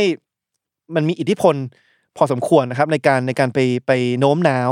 คนที่ยังลังเลอยู่ ว่าควรจะโหวตอย่างไร ในประชามติที่กำลังจะเกิดขึ้นในอีก 2 วันข้างหน้านะครับก็เลยทำให้ในที่สุดแล้วเนี่ยผลออกมาคือว่าประชาชนชาวอังกฤษเนี่ยในปี 1975เนี่ยโหวตให้ อังกฤษเนี่ยยังคงเป็นสมาชิกของสหภาพยุโรปต่อนะครับเพราะฉะนั้นจะเห็นว่าอันนี้เป็นเป็นตัวอย่างที่หนึ่งนะของ Oxford Union ที่แสดงให้เห็นว่าถ้าเราอยากจะเรียกว่าให้สองฝ่ายที่มีความเห็นที่ต่างกันในมาถกเถียงกัน ในประเด็นที่อาจจะค่อนข้างมีความแตกแยกในประเด็นที่คนมีความเห็นที่ค่อนข้างแบ่งขั้วอย่างชัดเจน แล้วก็อยากให้ทั้งสองทั้งสองฝ่ายเนี่ยมีพื้นที่อย่างเท่าเทียมกันในการมาชี้แจง แล้วก็โน้มน้าว คนที่เรียกประชาชนธรรมดา หรือว่านักศึกษาที่อยู่ตรงกลางเนี่ย ก็เป็นรูปแบบการการการดีเบตรูปแบบหนึ่งนะครับที่อาจจะสามารถนำมาประยุกต์ใช้ในชีวิตประจำวันได้ พูดง่ายๆคือ เป็นไปได้ไหมล่ะอย่างรายการคุณจอมขวัญเนี่ยอาจจะมีการโหวตก่อนเนอะคืออาจจะตั้งตั้งยติไว้ก่อน ว่าวันนี้เรามาจะจะมาดีเบตเรื่องอะไร แล้วก็ให้ประชาชนโหวตเข้ามาก่อน ดูว่าความคิดเห็นก่อนรายการเป็นอย่างไรนะครับแล้วก็พอดีเบตเสร็จปุ๊บหนึ่งชั่วโมงเนี่ยก็อาจจะมีการโหวตตอนจบ ดูว่าความคิดเห็นของแต่ละคนเนี่ยเป็นอย่างไร แล้วดูว่ามีการเปลี่ยนไหมนะครับว่าใครสามารถโน้มน้าวคนได้มากกว่าการให้เปลี่ยนใจ จากที่ไม่เคยเห็นด้วยกับตัวเองเนี่ยมาเห็นด้วยกับตัวเองนะครับเพราะฉะนั้นอันนั้นคือเวทีรูปแบบที่หนึ่งนะซึ่งจุดประสงค์ชัดเจนก็คือการเอาสองฝ่ายเนี่ยมาดีเบตกัน ทีนี้เวทีรูปแบบที่สองเนี่ยอาจจะมีจุดประสงค์ที่แตกต่างออกไปนะครับอันนี้เป็นจุดประสงค์การพยายามจะรวบรวมมากกว่า คือไม่ได้ต้องการให้คนมาดีเบตกัน แต่ต้องการจะรวบรวมความเห็นที่มันแตกต่างหลากหลาย ให้ได้เยอะที่สุดนะครับอันนี้ผมอยากจะยกตัวอย่างจากประเทศไอซ์แลนด์นะครับซึ่ง พอพูดถึงเรื่องรัฐธรรมนูญเนี่ยความจริงไอซ์แลนด์เนี่ยก็เป็นเป็นเป็นประเทศที่มีบทเรียนที่ค่อนข้างเอ่อสำคัญนะครับ เกี่ยวกับการร่างรัฐธรรมนูญฉบับใหม่ ถามว่าเกิดอะไรขึ้นในไอซ์แลนด์ในปี 2008-2009เนี่ยมันเกิดวิกฤตเศรษฐกิจการเมืองเกิดขึ้นนะครับ อย่างที่เราอาจจะพอทราบกันดีในปี 2008เนี่ยมันเกิดวิกฤตเศรษฐกิจทั่วโลกเลยนะครับหรือว่าที่ไทยอาจจะคุ้นเคยในชื่อของวิกฤตแฮมเบอร์เกอร์นะครับที่เกิดขึ้นจากสหรัฐอเมริกานะครับเช่นเดียวกันไอซ์แลนด์เองก็ก็ถูกผลกระทบ จากวิกฤตเศรษฐกิจครั้งนี้พอสมควรเนี่ยทำให้แบงก์หรือว่าธนาคารพาณิชย์ในฝ่ายเอกชนของไอซ์แลนด์ที่ใหญ่ที่สุด 3 เจ้าเนี่ยล้มละลายหมดเลยนะครับทำให้เรียกว่า GDP นะครับหรือว่ารายได้รวมของประเทศเนี่ยเรียกว่าไม่ใช่แค่เจริญเติบโตช้านะครับ แต่ว่าถดถอยนะครับตกไปถึง 10%นะครับคือถ้าเทียบ GDP จากไตรมาสที่ 3 ของปี 2007 มาไตรมาสที่ 3 ของปี 2010เนี่ยเอิ่มใน 3 ปีเนี้ย GDP ของของไอซ์แลนด์ตกไป 10%นะครับพอมันเกิดวิกฤตเศรษฐกิจเกิดขึ้นขนาดนี้เนี่ยมันก็เลยทำให้ประชาชนชาวไอซ์แลนด์บางคนเนี่ยเขาเริ่มมาตั้งคำถามว่าเอ๊ะมันมีความบกพร่องในการบริหารบ้านเมืองหรือเปล่าที่มันที่มันเกิดขึ้นจากกฎระเบียบบางอย่างของรัฐธรรมนูญ ฉบับ 1944 ที่ถูกบังคับใช้ณเวลานั้นนะครับเป็นรัฐธรรมนูญที่มีอายุเรียกว่าเกิน 60 ปีนะครับ65 ปีนะครับก็มีคนไปเห็นว่าเออมันมีช่องโหว่หลายอย่างที่ทำให้การบริหารบ้านเมืองมันไม่สามารถรับมือกับวิกฤตเศรษฐกิจได้นะครับทำให้ในที่สุดเนี่ยเศรษฐกิจไอซ์แลนด์เนี่ยถูกกระทบจาก วิกฤตเศรษฐกิจโลกมากกว่าอีกหลายประเทศเทั่วโลกแล้วก็ในแถบยุโรปตะวันตกนะครับมันก็เลยทำให้เนี่ยครับวิกฤตเศรษฐกิจก็เลยพลิกไปเป็นวิกฤตทางการเมือง แล้วก็มีประชาชนออกมาเรียกร้องให้มีการร่างรัฐธรรมนูญฉบับใหม่นะครับทีนี้พอมันมีเริ่มเริ่มมีกระแสเรื่องของการร่างรัฐธรรมนูญฉบับใหม่เกิดขึ้นเนี่ยมันก็เลยทำให้มันเลยมีภาคเอกชน แล้วก็ภาคประชาสังคมหลายกลุ่มเนี่ยเขาเลยเรียกว่าจัดจัดเป็น assembly หรือว่าการประชุม หรือว่าสมัชชานะครับที่รวมคนเนี่ยมาแสดงความเห็นว่าถ้าจะมีการร่างฉบับใหม่จริงเนี่ยอยากจะเห็นรัฐธรรมนูญแบบไหนนะครับความจริงได้ยินแล้วเนี่ยก็ต้องบอกว่าอันเนี้ยเป็นหนึ่งในแรงบันดาลใจเหมือนกันของกลุ่มรัฐธรรมนูญก้าวหน้านะครับในการมาจัดงาน collab หรือว่าเวิร์กช็อปที่ผมเล่าให้ฟังในต้นรายการนะครับเพราะฉะนั้นมันก็มีหลายกลุ่มนะครับทั้งภาคเอกชนทั้งภาคประชาสังคมที่มาจัดเนี่ยแหละครับสมัชชาต่างๆ เพื่อมารับฟังความเห็นประชาชน บางกลุ่มก็อาจจะมีขนาดใหญ่หน่อย บางกลุ่มก็อาจจะมีขนาดเล็กหน่อย จนในที่สุดภาครัฐเองเนี่ย ก็ตามกระแสเหมือนกัน ก็มีการจัดไม่ถึงขั้นสสรนะครับที่มาร่างรัฐธรรมนูญ แต่ว่าจัดเป็นพวกเวทีรับฟังความเห็นที่คนนี้จับฉลากนะครับ จับฉลากคนในแต่ละพื้นที่เนี่ยมามามาแสดงความเห็นเกี่ยวกับว่า ถ้าจะร่างรัฐมนูญฉบับใหม่เนี่ยจะให้มันมีเนื้อหา หรือว่าจะให้มีบทบัญญัติแบบไหนบ้างนะครับ แต่สิ่งที่ผมอยากจะเล่าให้ฟังในในในเวที สมัชชา การรับฟังความเห็นชาวไอซ์แลนด์กับรัฐธรรมนูญเนี่ยคือคอนเซปต์หนึ่งครับซึ่งผมคิดว่าน่าจะนำมาใช้ได้ เกี่ยวกับการรับฟังความเห็นของรัฐธรรมนูญในประเทศไทย หรือว่าแม้กระทั่งในในในเวทีอื่นๆ ที่ไม่เกี่ยวข้องกับรัฐธรรมนูญนะครับมันเป็นคอนเซปต์ที่เรียกว่า progressive stack นะครับหรือว่าอีกชื่อหนึ่งคือ reverse privilege privilege แปลว่าอภิสิทธิ์ reverse ก็คือก็คือกลับหางคือคือคือย้อนกลับนะครับคือมันมาจากความเชื่ออย่างนี้ครับ มันมาจากความเชื่อที่ว่า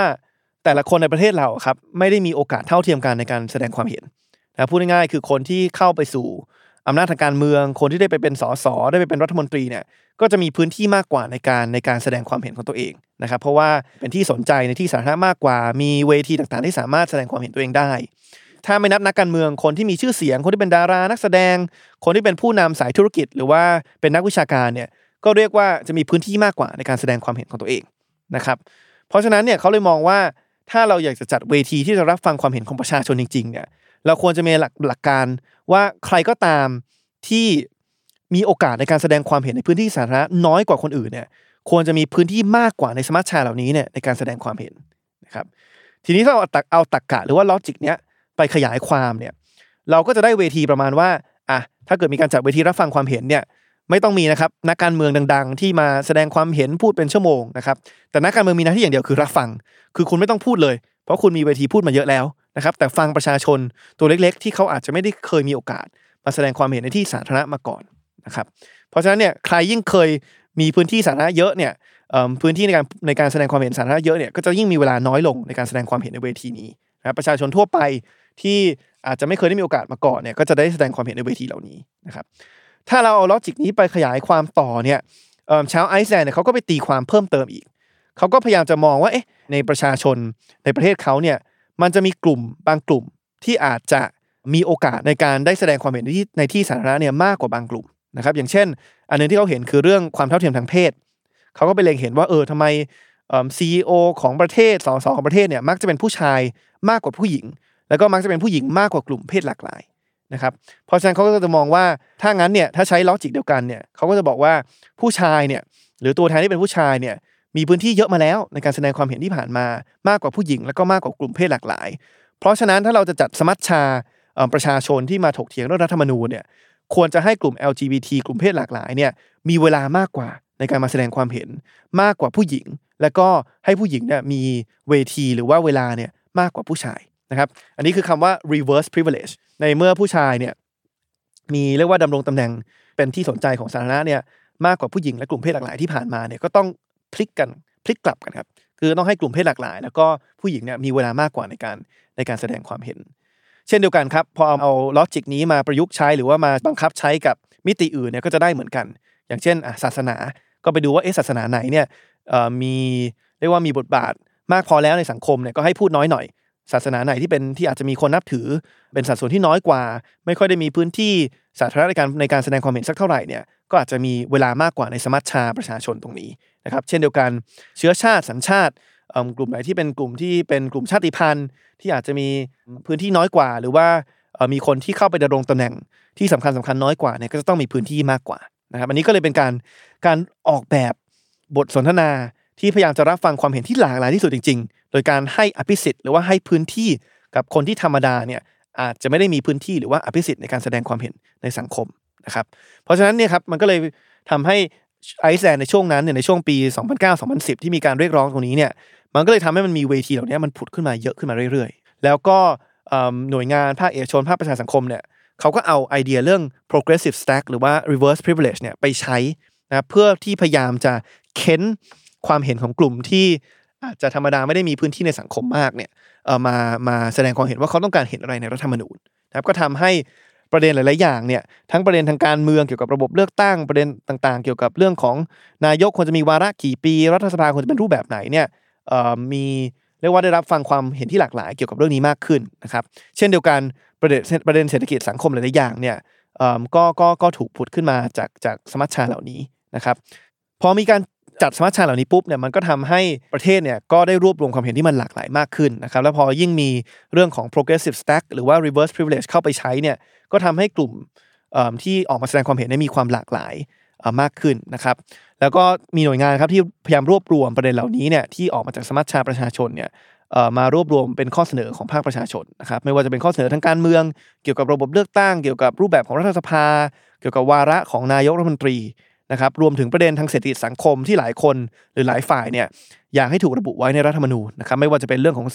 สิทธิในการอยู่ในสิ่งแวดล้อมที่ดีนะครับไม่ว่าจะเป็นเรื่องของการบริหารจัดการทรัพยากรธรรมชาติของประเทศนะครับหรือว่าแม้กระทั่งการที่เรียกร้องให้รัฐเนี่ยวางตัวเป็นกลางระหว่างแต่ละศาสนานะครับเพราะฉะนั้นผมมองว่าการที่ออกแบบเวทีหรือบทสนทนาที่เป็น progressive stack แบบนี้เนี่ยมันทำให้เราสามารถเค้น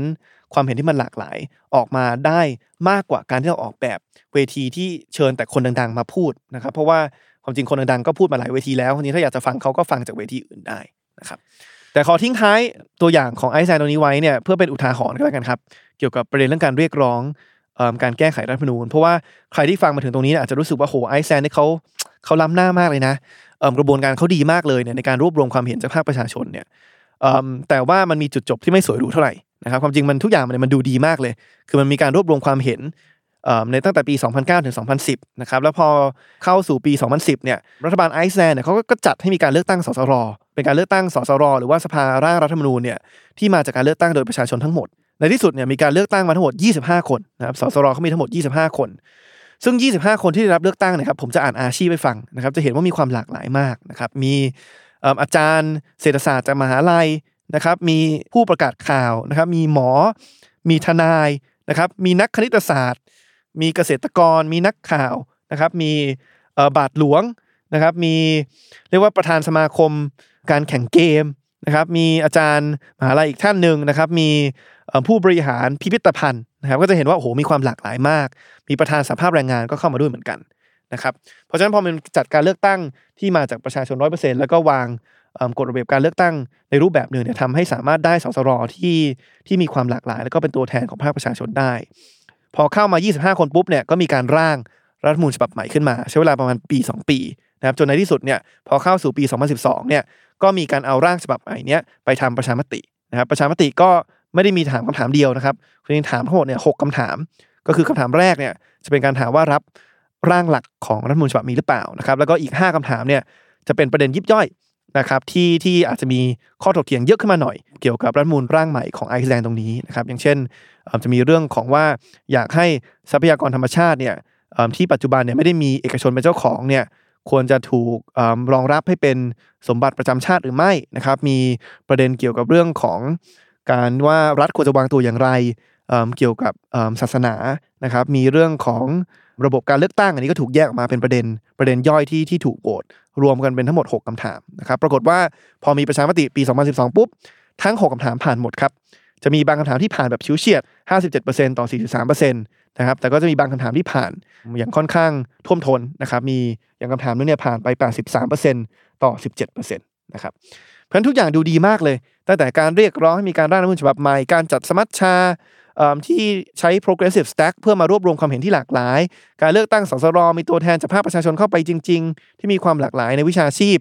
ร่างรัฐมนูญฉบับใหม่ปุ๊บ ส่งต่อให้ประชาชนเลือกผ่านประชามติ ผ่านทุกคำถามปุ๊บ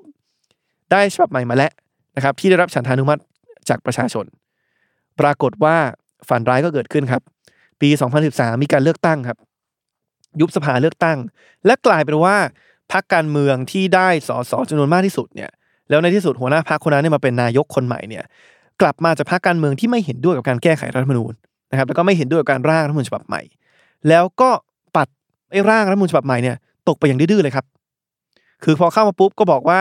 คือไม่ไม่ไม่ไม่ไม่หยิบเรื่องนี้ขึ้นมาทำเลยนะครับ ประชาชนบางคนก็ออกมาต่อต้านครับ บางคนก็ลงถนนออกมาต่อต้านว่าเฮ้ยทำอย่างนี้ได้ไง แต่ว่าในเชิงอำนาจทางกฎหมายเนี่ยคือเขาก็ทำได้นะครับ เพราะว่าการจัดประชามติครั้งนั้นของไอซ์แลนด์เนี่ยมันดันเป็นประชามติที่ไม่ผูกมัด คือเป็นประชามติที่ในที่สุดแล้วเนี่ย สภาเลือกว่าจะเอาไปบังคับใช้หรือว่าไม่ก็ได้ ก็เลยกลายเป็นว่าเนี่ยแหละครับ นายกคนใหม่แล้วก็รัฐบาลชุดใหม่เนี่ย ก็ลักไก่ปัดตก เรียกว่าความพยายามของภาคประชาชน 3 ปีที่ผ่านมาเนี่ยในการได้รัฐมนูญฉบับประชาชน หรือว่าที่ที่ทั่วโลกเขาเรียกว่า crowd source constitution เนี่ยคือเป็นรัฐมนูญที่รวบรวมความเห็นของประชาชนได้เยอะที่สุดเนี่ยปัดตกไปอย่างดื้อเลยนะครับ เพราะฉะนั้นก็อะนะครับจะ ตีความกันอย่างไรก็แล้วแต่ท่านผู้ฟังนะครับ แต่ว่าผมว่าก็เป็นอุทาหรณ์สำหรับพวกเราเหมือนกันนะครับ ว่าถึงแม้ว่าภาคเอกชน หรือว่าภาคประชาสังคม ภาคประชาชนจะมีความตื่นตัวมากน้อยแค่ไหน คิดค้นกระบวนการที่ดีมากน้อยแค่ไหนเนี่ยยังไงเราต้องอย่าลืมกดดันทั้งรัฐสภาแล้วก็รัฐบาลเนี่ยให้ให้มีความจริงใจในการที่จะเปิดให้มีการร่างรัฐมนูญฉบับใหม่โดยภาคประชาชนอย่างแท้จริงด้วยนะครับ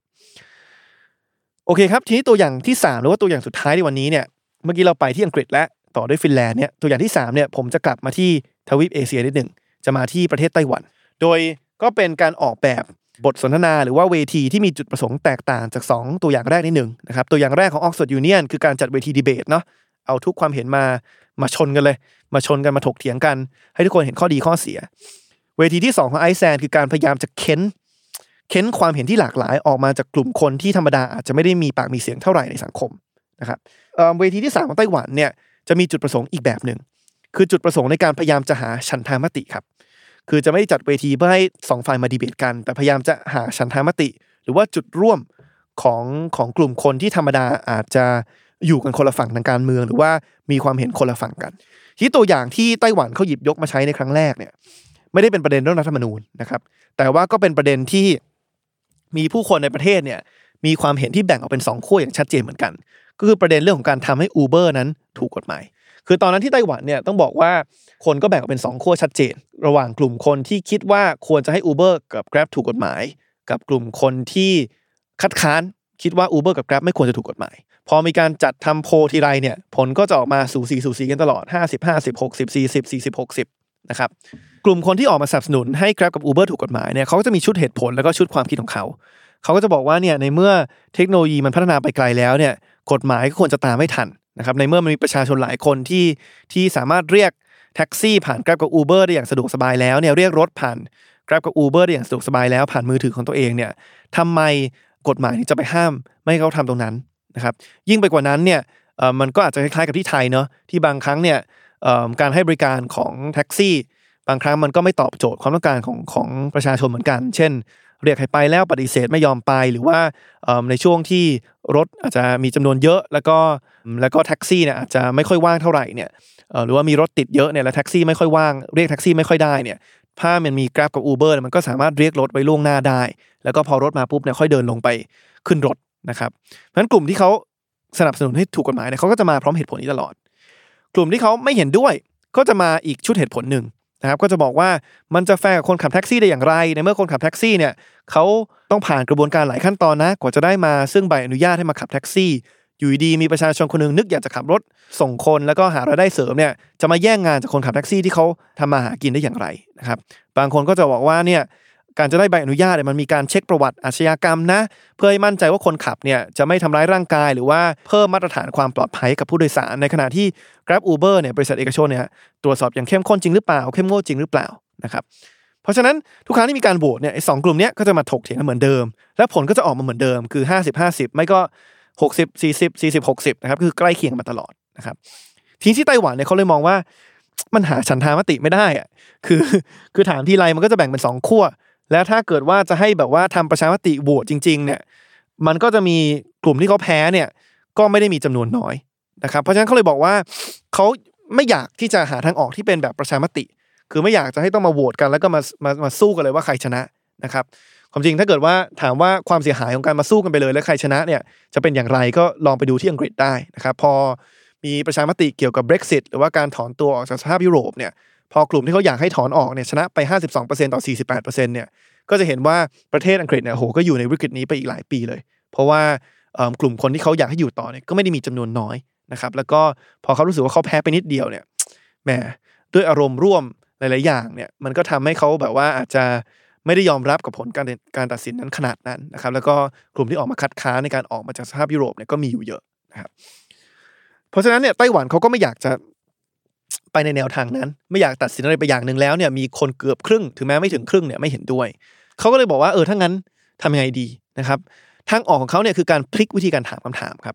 คือเขาบอกว่ามันพอแล้วกับการมาถามว่าเห็นด้วยไม่เห็นด้วยกับการให้ครับอูเบอร์ถูกกฎหมาย เพราะถามไปทีไรผลก็ออกมาเหมือนเดิม เพราะฉะนั้นเราต้องห้ามถามครับ ห้ามถามว่าเห็นด้วยหรือไม่เห็นด้วย ห้ามถามคำถามอะไรที่มีแค่สองทางเลือก ห้ามถามคำถามอะไรที่มีแค่ให้เราสามารถเลือกว่าเอาหรือไม่เอาใช่หรือไม่นะครับ แต่ต้องเปลี่ยนวิธีการถามใหม่ เพื่อพยายามจะเค้นหาจุดร่วมของทั้งสองฝ่ายนะครับสิ่งที่ไต้หวันทำผมว่าฉลาดมากเลย คือแทนที่เขาจะถามว่าเห็นด้วยหรือไม่เห็นด้วยว่าให้ Grab กับ Uber ถูกกฎหมายเนี่ยเขาเปลี่ยนวิธีการถามครับ ไปถามคำถามว่า คุณคิดว่าอุตสาหกรรมแท็กซี่เนี่ยควรจะมีหน้าตาเป็นอย่างไร หรือว่าควรจะคำนึงถึงปัจจัยอะไร เป็นปัจจัยที่สำคัญที่สุด และเขาก็จะมีลิสต์ตัวเลือกมาเลย ตัวเลือกที่หนึ่งคือความปลอดภัยของผู้โดยสาร ตัวเลือกที่สองอาจจะเป็นเรื่องของการ การป้องกันการผูกขาด ตัวเลือกที่สามอาจจะเป็นเรื่องของราคาค่าโดยสารที่เหมาะสม ตัวเลือกที่สี่อาจจะเป็นความยุติธรรมของอระหว่างคนขับที่มีใบอนุญาต หรือว่าคนที่ไม่มีนะครับก็นี่แหละครับลิสต์ประเด็นทั้งหมดมาเลย แล้วก็มาเรียงดู แล้วก็ให้คนคนเนี่ยมามาเลือกคือไม่ได้ไม่ได้คิดแล้วเรื่อง Grab กับ Uber ถูกไม่ถูกกฎหมาย แค่คิดว่าฉันอยากเห็นอุตสาหกรรมแท็กซี่ในฝันเนี่ยเป็นแบบไหนนะครับพอถามแบบนี้ปุ๊บเนี่ยผลปรากฏออกมาว่ามันมีหลายปัจจัยมากครับ ที่คนส่วนใหญ่ในประเทศไต้หวันเนี่ย ทั้งฝ่ายที่เคยสนับสนุนให้ Uber ถูกกฎหมาย กับฝ่ายที่เคยคัดค้านไม่ให้ Uber กับ Grab ถูกกฎหมายเนี่ยเห็นตรงกัน อย่างเช่นพอทำแบบนี้ออกมาปุ๊บเนี่ยมันจะเห็นว่าคนประมาณเนี่ยเก้าสิบถ้าผมจำไม่ผิดนะเก้าสิบกว่าเปอร์เซ็นต์เนี่ยเห็นด้วยกับประโยคที่ว่าความปลอดภัยของผู้โดยสารเนี่ยเป็นสิ่งที่สำคัญนะครับอีกประมาณ 89-10%เนี่ยเห็นด้วยกับประโยคที่ว่าค่าโดยสารของการเดินทางโดยแท็กซี่เนี่ย ไม่ควรจะสูงเกินไปนะครับแล้วก็มีอีกหลายเปอร์เซ็นต์เหมือนกันครับที่มาเห็นด้วยกับประโยคที่ว่าอุตสาหกรรมแท็กซี่เนี่ยควรจะเป็นอุตสาหกรรมที่มีการแข่งขันอย่างสูงนะครับแล้วก็ไม่ได้ปล่อยให้เจ้าใดเจ้าหนึ่ง หรือว่าบริษัทใดบริษัทหนึ่งเนี่ยมามาผูกขาดไปนะครับพอเราได้คำตอบนี้ปุ๊บแหละครับมันก็เป็นจุดร่วมที่รัฐบาลไต้หวันเนี่ยก็เอาไปใช้ต่อในการออกแบบนโยบายเขาก็มารู้แล้วว่าโอเคแหละ ถึงแม้สมัยก่อนเนี่ยคนอาจจะจะเห็นต่างกันว่าควรไม่ทวงถูกกฎหมายเนี่ยแต่เขารู้แล้วว่าทั้งสองฝ่ายเนี่ยเห็นตรงกันเรื่องอะไรบ้าง นะครับเห็นตรงกันเรื่องความสำคัญของความปลอดภัย เห็นตรงกันเรื่องของราคาไม่ควรสูงเกินไป เห็นตรงกันเรื่องของการป้องกันการผูกขาด และเขาก็เอาเอาเสาหลักเหล่านี้แหละครับ มาเป็นเสาหลักในการออกแบบนโยบายใหม่ หรือว่าการออกแบบกฎหมายใหม่ ให้ตอบโจทย์ทุกฝ่ายนะครับ ในที่สุดเนี่ยถ้าผมจำไม่ผิดเนี่ยคือเขาก็มีการปรับนะครับให้ Uber กับ Grab ให้ถูกกฎหมาย แต่ว่าก็พยายามจะไปไปปิดช่องโหว่โดยการคำนึงถึงสิ่งที่สิ่งที่ฝ่ายที่เคยคัดค้านไม่ให้ถูกกฎหมายเนี่ย เขาให้ความสำคัญ อย่างเช่นเรื่องความปลอดภัย อย่างเช่นเรื่องเรื่องการป้องกันการผูกขาด ไม่ใช่ว่า Grab Uber มาแล้วจะมีแค่เจ้าเดียวที่ครองตลาดไปได้ แล้วก็เรื่องของการพยายามจะควบคุมราคาเล็กน้อย เพื่อให้ Grab Uber เนี่ยไม่คิดราคาที่มันสูงเกินไปนะครับเพราะฉะนั้นพอเป็นอย่างนี้ปุ๊บเนี่ยครับมันทำให้เราหาฉันทามติได้ง่ายขึ้นนะครับแล้วก็นโยบายที่ออกมาเนี่ยมันจะตอบโจทย์ ทั้งสองฝ่ายที่อาจจะเคยยืนกับคนละข้าง ยืนคนละมุม ยืนกับคนละขั้วเพื่อมาหาจุดร่วมแล้วก็แล้วก็แล้วก็ยอมรับกับข้อตกลงใหม่ตรงนี้ได้นะครับ เพราะฉะนั้นอันเนี้ยผมว่าก็เป็นอะไรที่ที่น่าสนใจแล้วก็น่าน่านำมาลองใช้ ความจริงตอนที่เราจัดคอลแลบในกลุ่มรัฐมนตรีก้าวหน้าเดี๋ยวเราก็ใช้อยู่เหมือนกันนะครับคือผมก็เคยสังเกตเห็นเนาะว่าเมื่อปีประมาณปีที่แล้วเนี่ยที่เรื่องรัฐธรรมนูญยังเป็นเรื่องที่คนยังไม่ได้พูดถึงเยอะมากเนี่ยคือเราถามไปดื้อว่าเอาไม่เอา เช่น แก้ไม่แก้รัฐธรรมนูญฉบับ60เนี่ยเหมือนกับพอถามแบบนี้ปุ๊บเนี่ยคนจะอยู่ในโหมดที่แบบว่ามีธงอยู่ในใจไว้อยู่แล้วคือคนที่เชียร์พรรครัฐบาล หลายคนก็จะรู้สึกว่ารัฐรัฐธรรมนูญฉบับ60เนี่ย มันเป็นฉบับที่พรรคของฉันสนับสนุนนะ เพราะฉะนั้นเนี่ยฉันก็จะต้องอปักธงไว้ก่อนว่าไม่แก้ ในขณะที่คนที่เชียร์พรรคร่วมฝ่ายค้านเนี่ยก็จะรู้สึกว่าเอ้ยพรรคที่ฉันเชียร์เนี่ยเขาสนับสนุนให้มีการแก้ไขนะ เพราะฉะนั้นเนี่ยฉันก็ต้องปักธงไว้ก่อนว่าให้มีการแก้ไขนะครับ เพราะฉะนั้นหลายครั้งเวลาถามแบบเนี้ยถ้าเกิดว่าไม่ได้เป็นคนที่ที่ที่ใส่ใจหรือว่าให้ความสนใจเรื่องประเด็นการแก้ไขรัฐธรรมนูญโดยเฉพาะเนี่ยก็มักจะจะจะจะมีชุดความคิดที่ตรงกับพรรคที่ตัวเองนั้นสนับสนุนนะครับ ผมก็เลยคิดว่าเออเราถามไปว่าเห็นด้วยไม่เห็นด้วยว่าให้แก้หรือไม่แก้เนี่ยบางครั้งมันอาจจะไม่ได้อะไร ผมก็เลยลองเปลี่ยนคำถามครับ เวลาเราจัดงานคอลแลบเนี่ยเราเลยไม่ไม่ได้ถามครับว่าควรหรือไม่ควรแก้ แต่เราทำเหมือนกับที่ไต้หวันทำเนาะไต้หวันเขาถามว่าอุตสาหกรรมแท็กซี่ในฝันของคุณเนี่ยควรจะเป็นอย่างไร หรือว่าควรจะพิจารณาถึงปัจจัยอะไรบ้าง ผมก็ถามเหมือนกันครับรัฐธรรมนูญในฝันของคุณเนี่ยควรจะมีหน้าตาเป็นอย่างไร ควรจะมีระบบเลือกตั้งแบบไหน ควรจะยึดคุณค่าหลักแบบไหน ควรจะมีสิทธิเสรีภาพอะไรบ้าง ควรจะมีวุฒิสภารูปแบบไหน นะครับโดยที่ไม่ต้องไปแคร์ครับว่า 60 เขียนแบบไหน เอาแบบที่คุณอยากได้ก่อนนะครับแล้วพอเป็นอย่างนั้นปุ๊บเนี่ยค่อยไปเปรียบเทียบตอนจบ ว่าโอเค เพราะฉะนั้นเนี่ยมันต้องแก้อะไรบ้าง หรือว่าไม่ต้องแก้อะไรบ้าง ถ้าสิ่งที่คุณต้องการในฝันมันเหมือนกับสิ่งที่รัฐธรรมนูญ60 เป็นอยู่แล้วเนี่ยก็สรุปก็คือไม่ต้องแก้ในประเด็นนั้น ถ้ามันต่างกันก็คือต้องแก้ในประเด็นนั้นนะครับเพราะเป็นแบบนี้ผมรู้สึกว่าเออมันทำให้ พอเข้ามาเข้ามาในเวิร์กช็อปของเราเนี่ยมันไม่ได้มันไม่ได้เริ่มต้นด้วยการเข้ามาปุ๊บเนี่ยเราแบ่งขะแบ่งคนเป็นสองฝ่ายอย่างชัดเจนเลยอะ ว่าฝ่ายที่เห็นด้วยกับการแก้ กับฝ่ายที่คิดว่าไม่ต้องแก้นะครับความจริงวันนี้ผมก็ดีใจนะว่าว่าดีเบตตรงนี้มันมันแทบจะหายไปแล้ว เพราะว่าผมว่าหลายคนแหละ ไม่ว่าจะเชียร์พรรคไหนเนี่ยเริ่มเห็นตรงกันแล้วว่ารัฐธรรมนูญฉบับ60มันต้องแก้นะเพียงแต่ว่าจะแก้ในประเด็นไหนก็ไปถกเถียงกันต่อได้นะครับ แต่ผมว่าอันนี้เป็นประเด็นหนึ่งที่ที่ผมว่า หรือว่าเป็นเทคนิคหนึ่งที่ผมว่าเราสามารถนำมาใช้ได้ในการพยายามจะสร้างเวทีเพื่อหาฉันทามตินะคือถ้าเรากลับไปพูดเรื่องหนึ่งหนึ่งสองที่พูดในต้นรายการเนี่ย คือถ้าเราเราเราเริ่มต้นการคุยว่า เอาไม่เอาหนึ่งหนึ่งสองเนี่ยแน่นอนแหละคนที่ติดตามประเด็นมาอย่างใกล้ชิดเนี่ยเขาก็จะมีเขาก็จะมีความเห็นที่ค่อนข้างชัดเจน หรือว่าความเห็นที่ค่อนข้างรอบคอบ แล้วก็ไต่ตรองมาแล้วว่าว่าควรหรือไม่ควรมี แต่สมมติคนทั่วไปที่อาจจะไม่ได้ได้ศึกษาเรื่องนี้มามากเนี่ยบางครั้งเนี่ยเขาอาจจะไม่แน่ใจนะว่าจะตอบอย่างไรเอาไม่เอานะครับ แล้วมันอันตรายมากนะครับพอยิ่งเป็นประเด็นที่ละเอียดอ่อนเช่นหนึ่งหนึ่งสองเนี่ยคือบางครั้งเนี่ยมันจะถูกเบี่ยงเบนประเด็นอะแทนที่จะมาคุยกันว่าเอาไม่เอาหนึ่งหนึ่งสองเนี่ยจะกลายเป็นถูกพลิกให้ไปคุยกันว่าเอาไม่เอาสถาบัน นะครับซึ่งอันนี้มันไม่ใช่เจตนาเลยนะครับของการมาคุยกันเรื่องเอาไม่เอาหนึ่งหนึ่งสองนะครับเพราะว่าไม่ว่าคุณจะคิดเห็นอย่างไรกับการไปรูปสถาบันในมิติอื่นเนี่ยมันอาจจะมีมุมมองที่ตรงกันก็ได้ เกี่ยวกับเรื่องการแก้ไข หรือว่ายกเลิกมาตรา1นึนะครับเพราะฉะนั้นถ้าเราจะคุยเรื่องแบบนี้บางทีเราอาจจะไม่ไม่ไม่ควรจะเริ่มถามว่าเอาไม่เอา1นึแต่ควรจะมาถามก่อนดีกว่าว่าโอเค ถ้าเราจะมีกฎหมายที่เกี่ยวข้องกับการหมิ่นประมาทดูหมิ่น หรือว่าอาฆาตมาตร้าย องค์พระมหากษัตริย์เนี่ยเราควรจะยึดหลักการอะไร นะครับแล้วมาดูว่าแต่ละคนมีหลักการอะไรที่เห็นเห็นเห็นร่วมกันไหมเช่นหลักการที่หนึ่งอาจจะบอกว่าโอเค โทษไม่ควรจะเกินเท่าไหร่นะครับเพราะว่าไม่ได้เป็นไม่ได้เป็นการกระทำที่ร้ายแรงจนเกินไปอ่านี่ก็เป็นหลักการที่หนึ่งที่อาจจะอาจจะพอหาฉันทามติได้ หลักการที่สองจะบอกว่าโอเค วิพากษ์วิจารณ์โดยสุจริตควรจะทำได้นะครับและควรจะมีการแบ่งแยกว่าชัดเจนเลยว่าแตกต่างจากการดูหมิ่นหรือว่าอาฆาตมาตราย อันที่สามก็อาจจะบอกว่าเอ๊ะโทษที่วางไว้สำหรับตรงนี้เนี่ยเราอาจจะบอกก็ได้นะว่า โทษไม่ควรจะหนักหนาสาหัสเกินกว่าการปรับนะครับ อาจจะมาคุยกันว่าเอ๊ะมันจำเป็นจะต้องมีการวางโทษที่เป็นการจำคุกหรือเปล่านะครับ หรือว่าหลักการอีกหลักการหนึ่งที่อาจจะเป็นหลักการที่กว้างขึ้นมาที่เราอาจจะเห็นตรงกันก็ได้ คือบอกว่าออกแบบกฎหมายนี้อย่างไรก็ตามเนี่ยคือต้องอย่าให้สถาบันพระมหากษัตริย์เนี่ยถูกดึงมาเป็นเครื่องมือทางการเมืองของฝ่ายใดฝ่ายหนึ่งนะครับเพราะฉะนั้นนี่แหละครับถ้าเกิดถ้าถามไปตรงๆว่าเอาไม่เอาหนึ่งหนึ่งสองเนี่ยอาจจะมีกลุ่มหนึ่งบอกเอากลุ่มหนึ่งบอกให้ยกเลิก แต่มันอาจจะมีบางหลักการครับที่ทั้งสองฝั่งเนี่ยความจริงเห็นตรงกันนะครับ เช่นหลักการที่ว่าเนี่ยไม่ควรเป็นเครื่องมือทางการเมืองโทษไม่ควรเกินเท่าไหร่เนี่ยเพราะฉะนั้นเนี่ยพอเปลี่ยนวิธีการถามคำถามเนี่ยมันอาจจะเริ่มต้นในการหาฉันทามติตรงนี้ได้ก่อน แล้วก็ค่อยมาออกแบบครับว่าโอเค ถ้าจะยกเลิกจริงๆเนี่ยยกเลิกไปแล้วเราจะสร้างความสบายใจให้กับกลุ่มที่เคยคัดค้านการยกเลิกอย่างไร มาดูว่าเขาให้ความสำคัญกับเรื่องอะไร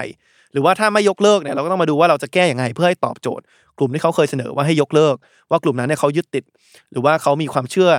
หรือว่าหลักคิดที่ให้ความสำคัญกับเรื่องไหน เพื่อจะได้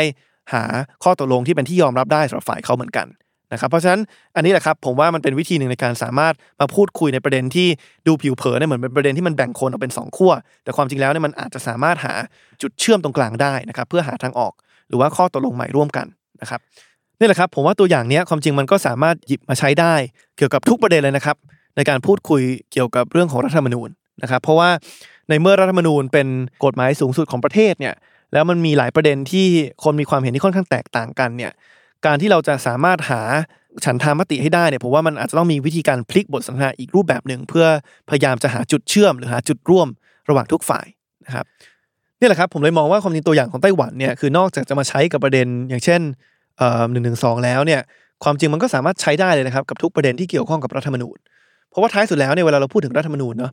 รัฐธรรมนูญไม่ได้เป็นอะไรไปมากกว่ากฎหมายสูงสุดของประเทศ นะครับซึ่งต้องถูกบังคับใช้กับทุกคนทั้ง 60กว่าล้านคนในประเทศไทย